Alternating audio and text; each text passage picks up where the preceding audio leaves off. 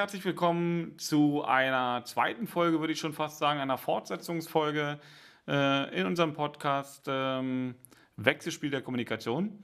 Und wir haben letztes Mal in unserem Dreiergespräch, der Ralf, die Verena Pankoko und ich, äh, darüber gesprochen, äh, was ist so durch Corona an Änderungen in den Unternehmensstrukturen, aber auch an Bedarf, Arbeitsplatz und Miteinander insbesondere. Ähm, und das Ganze eben auch in der Kombination mit der Frage New Work, auch mit unserer New Work-Expertin Verena Pankoke gesprochen und äh, sind dann zum Schluss zeitlich geendet, eigentlich so mit der Überschrift Verbinden statt entkoppeln.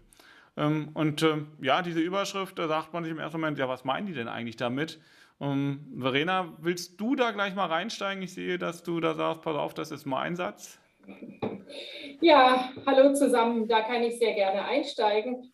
Also wir stehen in der hybriden Arbeitswelt, stehen Unternehmen vor der Herausforderung, dass ihre Belegschaften zerfallen in verschiedene Teile. Ähm, dass zum Beispiel die einen sehr virtuell arbeiten können und das gut und gerne machen und passende Lebensumstände haben und die anderen sagen, ich brauche das Büro, zu Hause funktioniert nicht, etc. Das heißt, wir haben unterschiedliche Lebenswirklichkeiten und unterschiedliche Arbeitsmodelle. Und da ist es eben wichtig, dass wir jetzt äh, zusehen, dass Unternehmen nicht in lauter Subgruppen zerfallen, sondern dass es noch diesen Common Sense, diesen gemeinsamen Spirit gibt, wo man als äh, Unternehmen hin will, wo Teams hinwollen und nicht zu sehr verschiedene Wirklichkeitsräume und auch Arbeitswirklichkeiten da auftun. Mhm. Ähm, du hast das angesprochen, gemeinsamer Spirit. Ähm, ich kenne viele Unternehmer, die bei diesem Wort gemeinsamer Spirit dann sofort denken, ja, ja, wir machen Unternehmensausflüge, ja, oder wir machen eine gemeinsame Weihnachtsfeier. Aber das ist damit doch im Ergebnis, so mein Verständnis, nicht gemeint, weil ähm, eine so eine Feier, die du mal gemeinsam machst, da entwickelst du doch keinen gemeinsamen und schon gar keinen Unternehmensspirit. Was würdest du so ganz konkret sagen, ja, was, was, was könnte man konkret machen in, in diesen Phasen, um da hinzukommen? Darf ich noch kurz dazwischen gehen? Bevor mhm. wir ins Machen kommen, eher ins Aufklären. Weil ich okay. glaube, dass einfach die Wirklichkeit und das, was authentisch gelebt wird in den Unternehmen, Lichtjahre auseinandergeht. Man möchte vieles tun, und ich sage, ich fand es toll, dass Verena das letzte Mal sagt, wir brauchen Marktplätze und und und. Wir haben nur ein Problem, die müssen mit den Marktplätzen auch wirklich leben und in der Wirklichkeit umsetzen.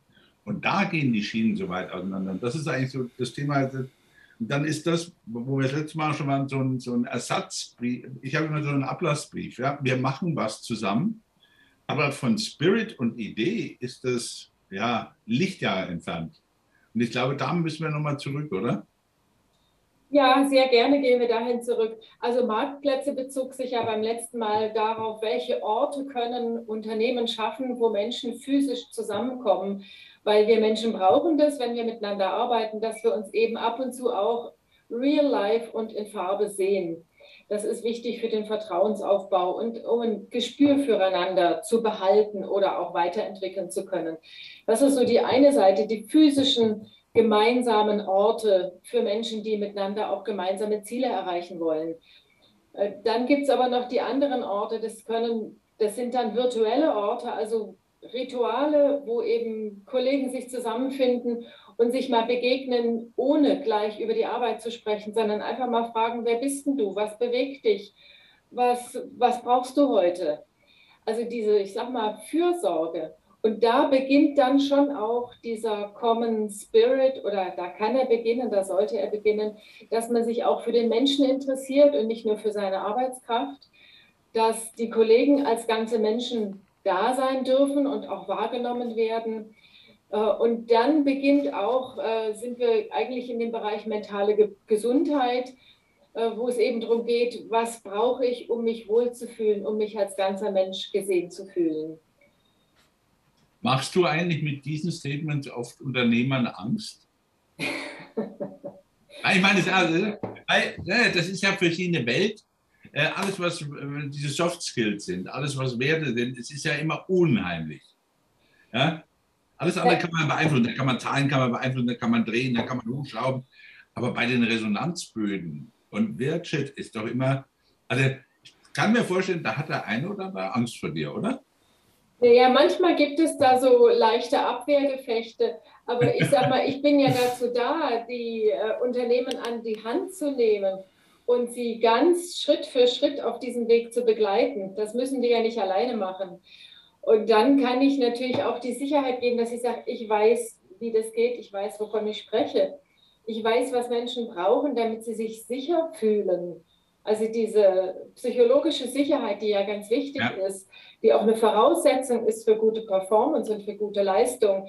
Weil wenn ich immer zur Sorge haben muss, ich äh, müsste mich vielleicht schämen, weil ich hier was Dummes sage, dann werde ich niemals meine äh, kreativen Ideen, die mir gerade einschießen, auch äußern. Dann werde ich mich immer zurückhalten. Man nennt das Ganze dann Image Management. Und Menschen verschwenden Unmengen an Energie auf Image Management, weil sie einfach unbedingt gut dastehen wollen. Das ist uns Menschen eingeschrieben. Wir wollen gut dastehen vor unserer um, direkten Umwelt, ja, vor den Kollegen. Und deswegen tun wir alles dafür. Und wenn man natürlich ständig Fehler machen kann, weil man in einer Unternehmung abgestraft wird für vermeintlich dumme Äußerungen, dann ist es ein Klima der Angst und dann werde ich niemals äh, Kreativität und Innovation in mein Unternehmen hineinbekommen, weil jeder sich sozusagen nur hinter der Massenmeinung versteckt.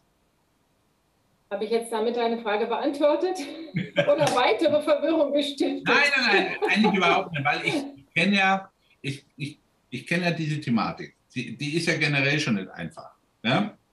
So, und du gehst auf die Männer und Menschen zu, das muss man auch sagen. Dann kommen zwei Sachen bei mir. Ich sage, ich bin es gewohnt, wir reden ja schon über, über Jahre. Ähm, selbst zu meiner Militärzeit hatte ich ja vorgesetzt, die waren Frauen. Ja, für mich völlig normal. Und ich kam damals aus, diesem, aus dieser NATO raus und guckte in dieses Jammertal der Wirtschaft und dachte mir, wie weit seid ihr zurück? ja, weil die redeten über Emanzipation, die wir längst lebten. So, und wo ich dann sage, und dann kommt noch so eine starke Frau wie du mit einem absolut guten Meinung und geht auf jemanden zu und sagt, wir müssen da was ändern. Ja, und das sind immer so diese, ich hatte manchmal das Gefühl, Büros haben so eine, so Schutzburgfunktion. Das ist wie so eine Wagenburg. Da kann ich mich gut verstecken. Ja, möglichst zwei Türen zum Chefbüro und nicht aufmachen.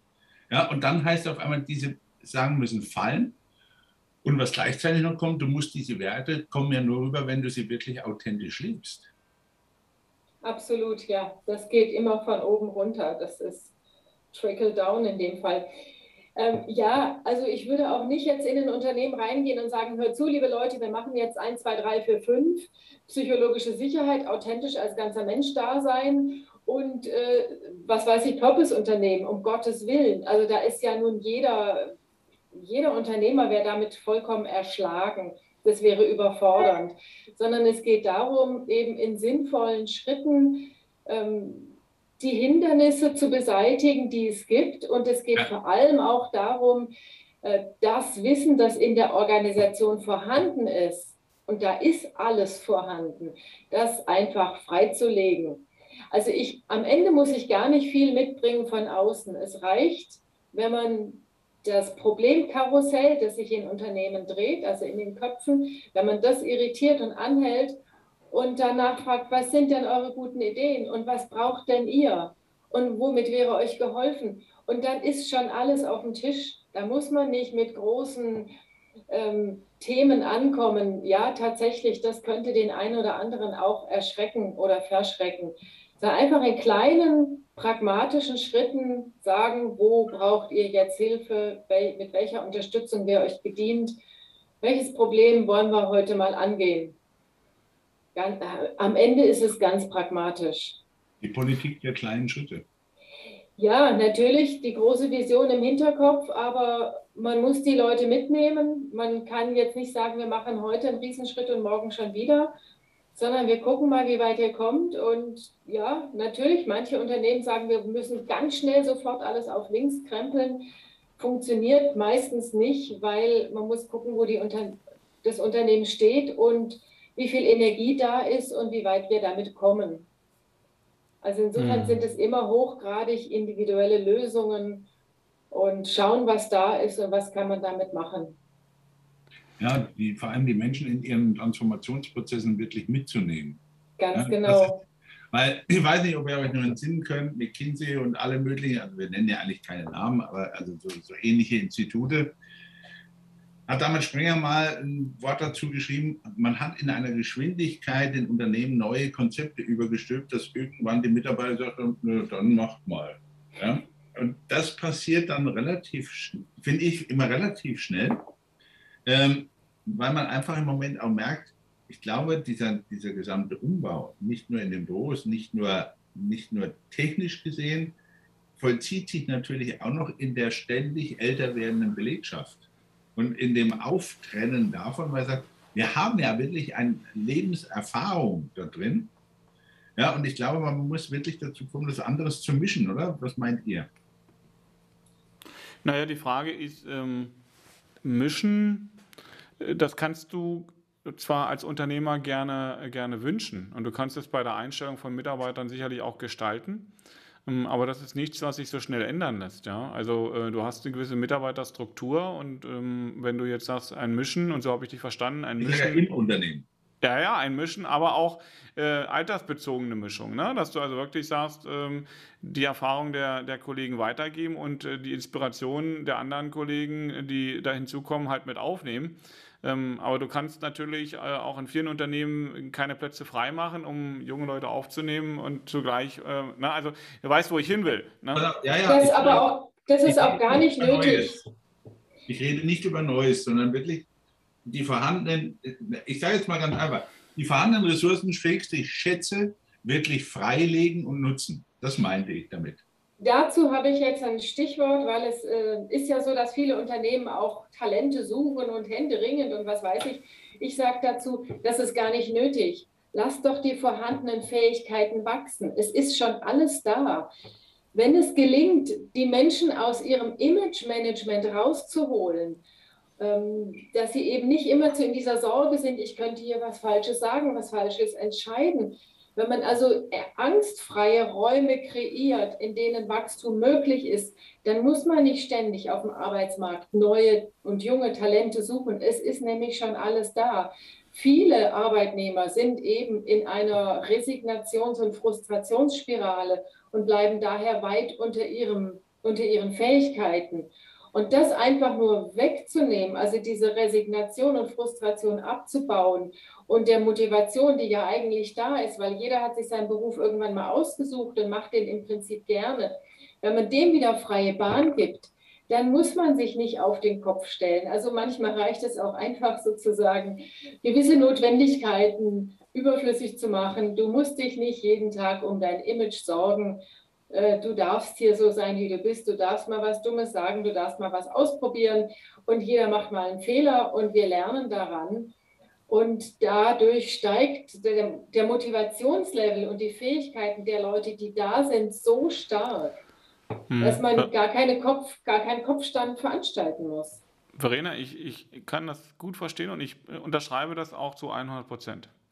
Hm, aber ich höre schon viele meiner, meiner Mandanten, meiner Kunden, ja, wir sind ja nicht nur klassisch Mandanten, sondern eben auch Dienstleister in anderen Bereichen, aber ich höre die schon, dass sie sagen, das klingt ja in der Theorie sehr gut, aber äh, in der Praxis ist das nicht ganz so einfach, weil die, ähm, diese, das, was du so mit, äh, mit diesem Image Management beschrieben hast, ne? also dass die Kollegen untereinander im Team ähm, sich behaupten und auch als solches angesehen werden wollen. Und wenn die Wertschätzung oder die eigene Selbstwahrnehmung der Person und die Wertschätzung, die sie erfahren hat, nicht da ist, das Selbstbewusstsein auch an der Stelle, dann fühlen die sich natürlich schnell angegriffen und angegriffen immer dann, wenn man eben in mehreren Gruppen miteinander spricht und wenn auch ehrlich die Meinungen ausgetauscht werden äh, und das nicht mal ein Angriff gegen die Person sein muss, aber dennoch, der sich vorgeführt wird vor den anderen. Ne? Also das Gefühl. So, und, und da ist ja oftmals der Unternehmer ohnmächtig, wenn er dann sagt, ja, jetzt kommen die, hat mit mir als Unternehmer ja gar nichts zu tun, die Arbeitsbedingungen sind, sind ja vernünftig, aber jetzt kommen die ins, in, ineinander. Äh, das, das, das ist das, wo er sagt, ja, was mache ich denn jetzt aber praktisch?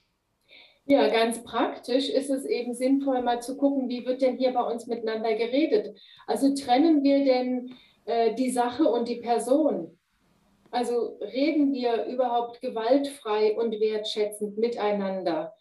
Und das stelle ich immer wieder fest, dass Menschen sagen, ja, ja, gewaltfrei habe ich schon mal gehört und achtsam und so, bla bla. Und dann gehen sie um die Ecke und sagen der Sekretärin, Mensch, hast du schon wieder das und das gemacht? Ich habe dir doch schon hundertmal gesagt.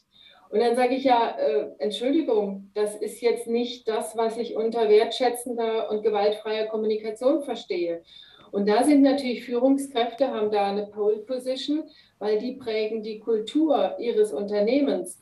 Und wenn eine Führungskraft das vormacht, dass sie sagt, äh, also ich mache keine Zuschreibung, keine Zuweisung, ich erkenne die gute Absicht, äh, wenn was nicht funktioniert, dann helfe ich demjenigen, statt ihn in den Senkel zu stellen. Und bei uns muss sich niemand schämen, sondern bei uns kann jeder das lernen, was er in seiner Rolle braucht.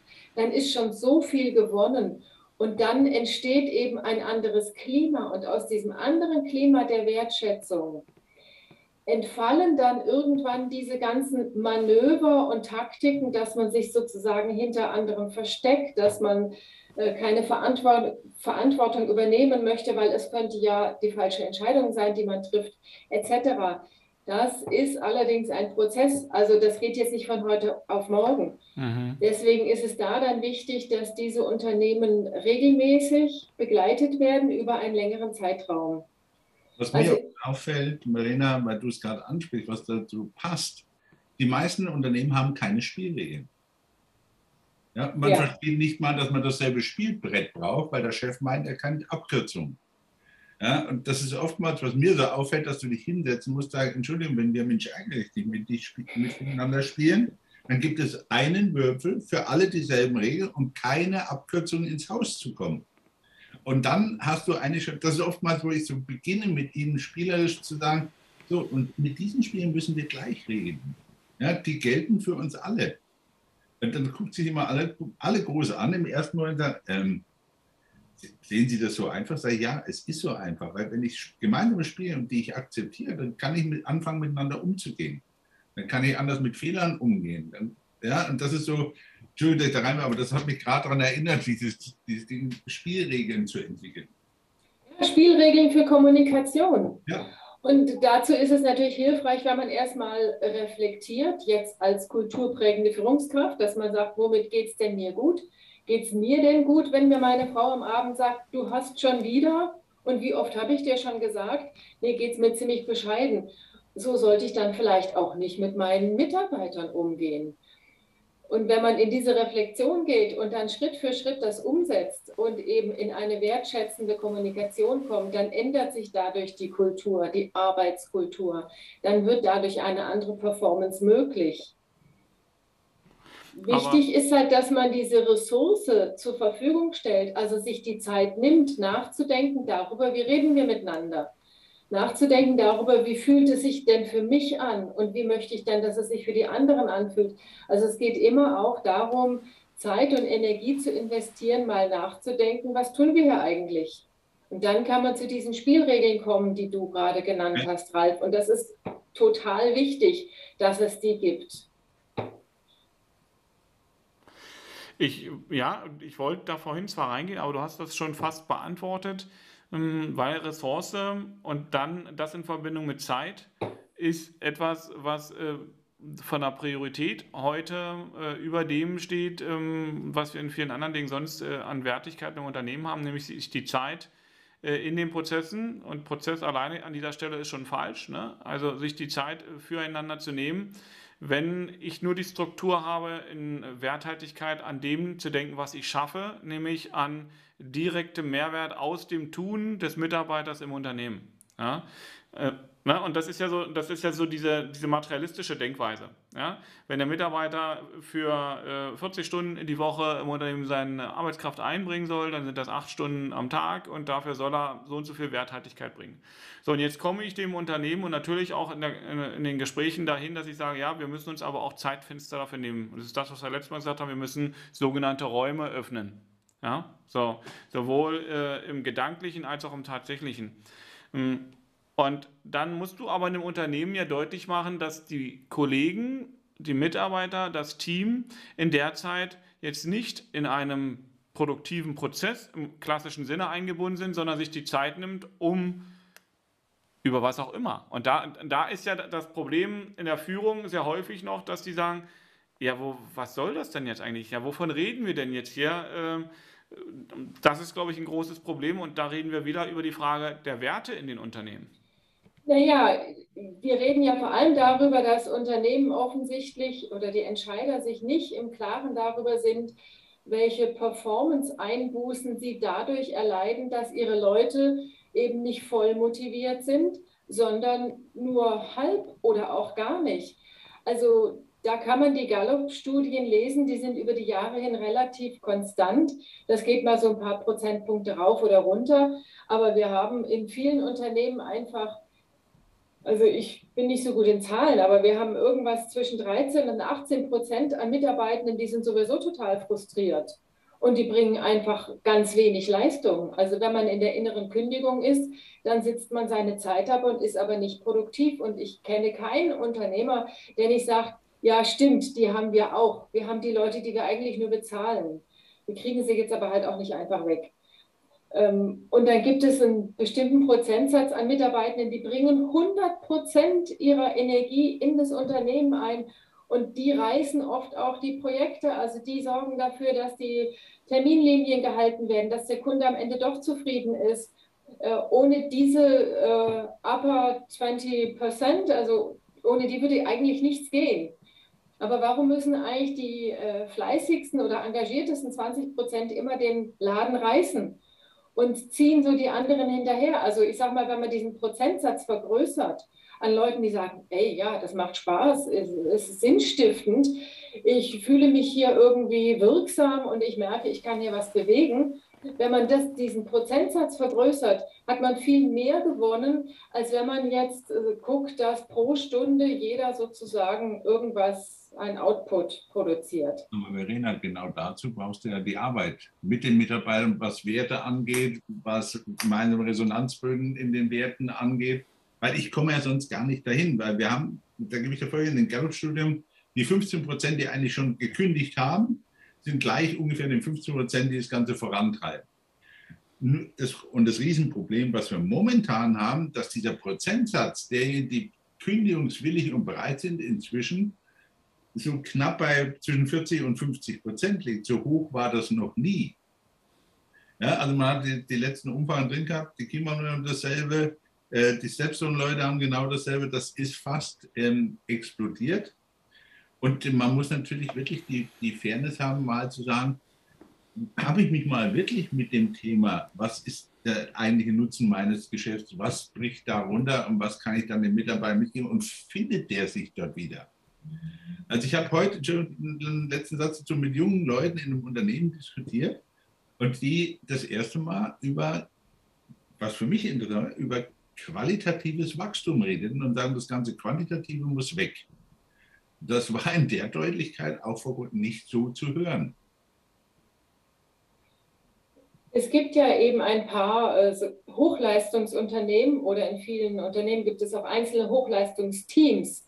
Und die zeichnen sich eben genau dadurch aus, dass sie das haben, dass sie ähm, fair und auf Augenhöhe miteinander umgehen, dass sie wertschätzend miteinander umgehen, dass die Wirksamkeit, die Selbstwirksamkeit sehr hoch ist und die Frustration ist sehr gering. Also das heißt, ein Unternehmen ist ja nicht dazu verdonnert, diese 15 Prozent oder wenn es jetzt womöglich mehr sind, das ist die Zahl, ist mir neu, ähm, ist dazu ja nicht verdonnert, sondern jedes Unternehmen kann das bei sich steuern und kann dafür was tun. Und das ist eben ganz wichtig, dass man sich diese Zeit nimmt und dann kann man sehr viel Energie an anderer Stelle einsparen. Also die, die Zahl, die du kennst, war als erste bei Stepstone, die damals eine neue Umfrage gemacht haben, haben wir einfach gesagt, die, die Wechselwilligkeit, selbst derjenigen, die vom Unternehmen, ist so hoch im Moment, weil man einfach sagt, ich denke mal drüber nach, ob ich da wirklich bleiben will, wo ich bin, oder ob das nicht auch anders geht. Ja, kann man das Ganze umbauen? Sandro, wenn Sie erinnern, wir haben am Montag eben über, über ein anderes Projekt noch geredet, wo man genau an dem Punkt auch hin und sagt, das hat so immens sich geändert, ja, weil die Menschen wirklich nachdenken, sagen, ist es das Wichtigste, was ich bis jetzt getan habe? Oder hat mir eigentlich nicht diese Krise gezeigt, dass ich ein bisschen andere Schwerpunkte setzen sollte für mich, was Familie, was das angeht und, und, und. Also das ist ein, ein spannendes Thema und das hat wirklich fast, na, ich würde nicht sagen Erdrutsch an, aber erhebliche Verschiebungen gegeben. Die Erfahrung, die ich mache, ist, dass sehr viele Arbeitnehmer jetzt eben sagen, ich möchte nicht 100 Prozent zurückgehen ins Büro. Ja. Und wenn Unternehmen das einfordern, dann ist, so erlebe ich das tatsächlich, eine sehr hohe Wechselwilligkeit gegeben, ähm, weil junge, gerade junge, aber auch viele ältere Arbeitnehmer sagen, das sehe ich überhaupt nicht ein. Ich weiß, dass ich zu Hause arbeiten kann. Ich habe auch schon im Coworking Space gearbeitet. Das ist alles super. Warum soll ich jeden Tag nach Frankfurt oder wo auch immer hin pendeln, so viel Zeit im Auto absitzen und äh, kann die Arbeit zu Hause genauso gut machen? Und wenn Unternehmen sich da rigide und starr zeigen und sagen, Hybrid gibt es bei uns nicht und bei uns müssen alle vor Ort sein oder ihr dürft einen Tag ins Homeoffice, damit ist ja auch keinem geholfen, dann ist es schwierig. Dann verlieren diese Unternehmen, die sozusagen sich an der Vergangenheit festklammern, die verlieren dann schnell ihre besten Leute. Das ist, denke ich, auch verständlich, weil wenn ich Freiheiten gewähre, und ohne Begründung diese gewährten Freiheiten, und da reden wir jetzt zum Beispiel über das Thema Homeoffice, ja, über eine gewisse Mobilität im Arbeiten, wenn ich die ohne einen begründeten Ansatz wieder wegnehmen möchte, dann kann das der Mitarbeiter nicht nachvollziehen. Äh, dann ist es nicht transparent und dann hat das was statt mit Vertrauen, hat das was mit Misstrauen zu tun. Weil wenn ich keine Argumente habe, wieso der Mitarbeiter denn ins Office zurückkommen soll, dann heißt das doch nichts anderes, als dass ich dir nicht vertraue, dass du zu Hause äh, das so machst, dass du das so einbringst, dass wir hier den uns gewünschten Mehrwert im Unternehmen haben. Ne? Ich glaube, das steckt dahinter und wenn ich dann als Unternehmer Misstrauen ausspreche, dann, dann sehe ich letztendlich auch das Misstrauen auf der Mitarbeiterseite, die dann sagen, okay, pass auf, wenn, wenn ich ohnehin nicht dein Mitarbeiter bin, dann bist du vielleicht auch nicht mein Arbeitgeber. Ja? Ähm, ich kenne nicht ein einziges äh, wirtschaftlich erfolgreiches Unternehmen, das eine Misstrauenskultur hat. Also Erfolg und Vertrauen hängen einfach direkt miteinander zusammen. Und auch das, Ralf, um auf deine Frage zurückzukommen, sollte für jeden Entscheider ein Grund sein, sich mit dem Thema zu beschäftigen. Wie kann ich das Maß an Vertrauen erhöhen? Weil wenn ich Vertrauen erhöhe, erhöhe ich automatisch die Performance. Ich finde es bloß so wichtig, dass du es auch nochmal wiederholst, weil ich, sage, es, ich glaube, wir können es nicht oft genug als Botschaft hinaustragen.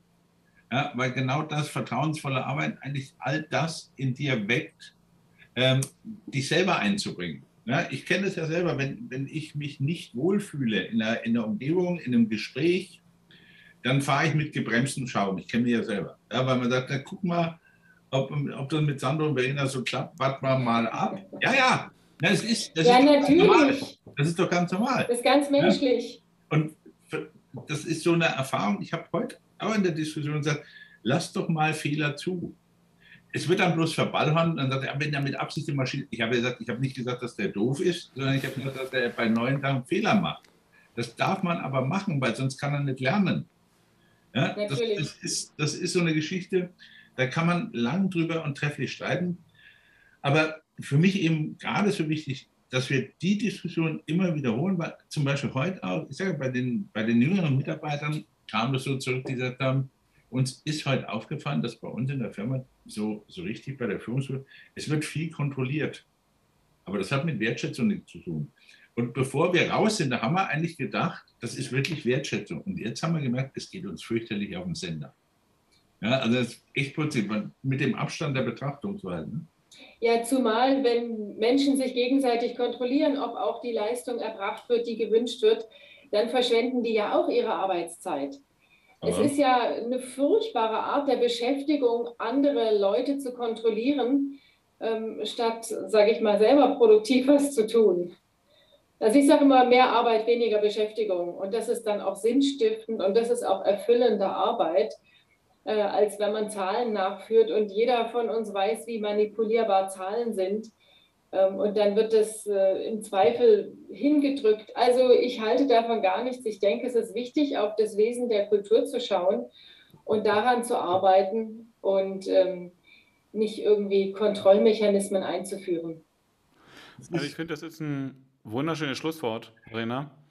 Ähm, denn das, was du, glaube ich, auch schon geprägt hast und was, was ich für mich mitnehme und was, denke ich, viele, viele Hörer auch mitnehmen, ist eben auch der Satz, erfolgreiche Unternehmen arbeiten mit Vertrauen. Und es gibt kein erfolgreiches Unternehmen, was mit Misstrauen arbeitet. Und äh, in dem Zuge kann man das überprüfen, gerade unter Maßgabe der neuen Möglichkeiten, das, was mit New Work auch an Kultur einziehen wird und auch muss. Und was New Work heißt, ist viel, viel mehr als das, was wir nur anreißen konnten. Ja, bei Fragen, klar, gerne, denke ich, können sich Unternehmer, können sich Hörer an dich wenden, äh, aber auch an uns. Sehr wir gerne. stellen den, ja, wir stellen gerne auch den Kontakt her und wer weiß, vielleicht können wir als Team auch in dem einen oder anderen ähm, Unternehmen äh, dazu beitragen, dass vielleicht gerade die Fragen, die jetzt aufgeworfen wurden, dann beantwortet werden können. Also ich würde mich freuen. Immer gerne. Dankeschön. Meine Damen und Herren, machen sich keine Hoffnung, wir melden uns wirklich. In diesem Sinne, gute In Zeit. Sinne, ne? Vielen, vielen lieben Dank, Verena. Ne? Ja, Danke danke. euch beiden.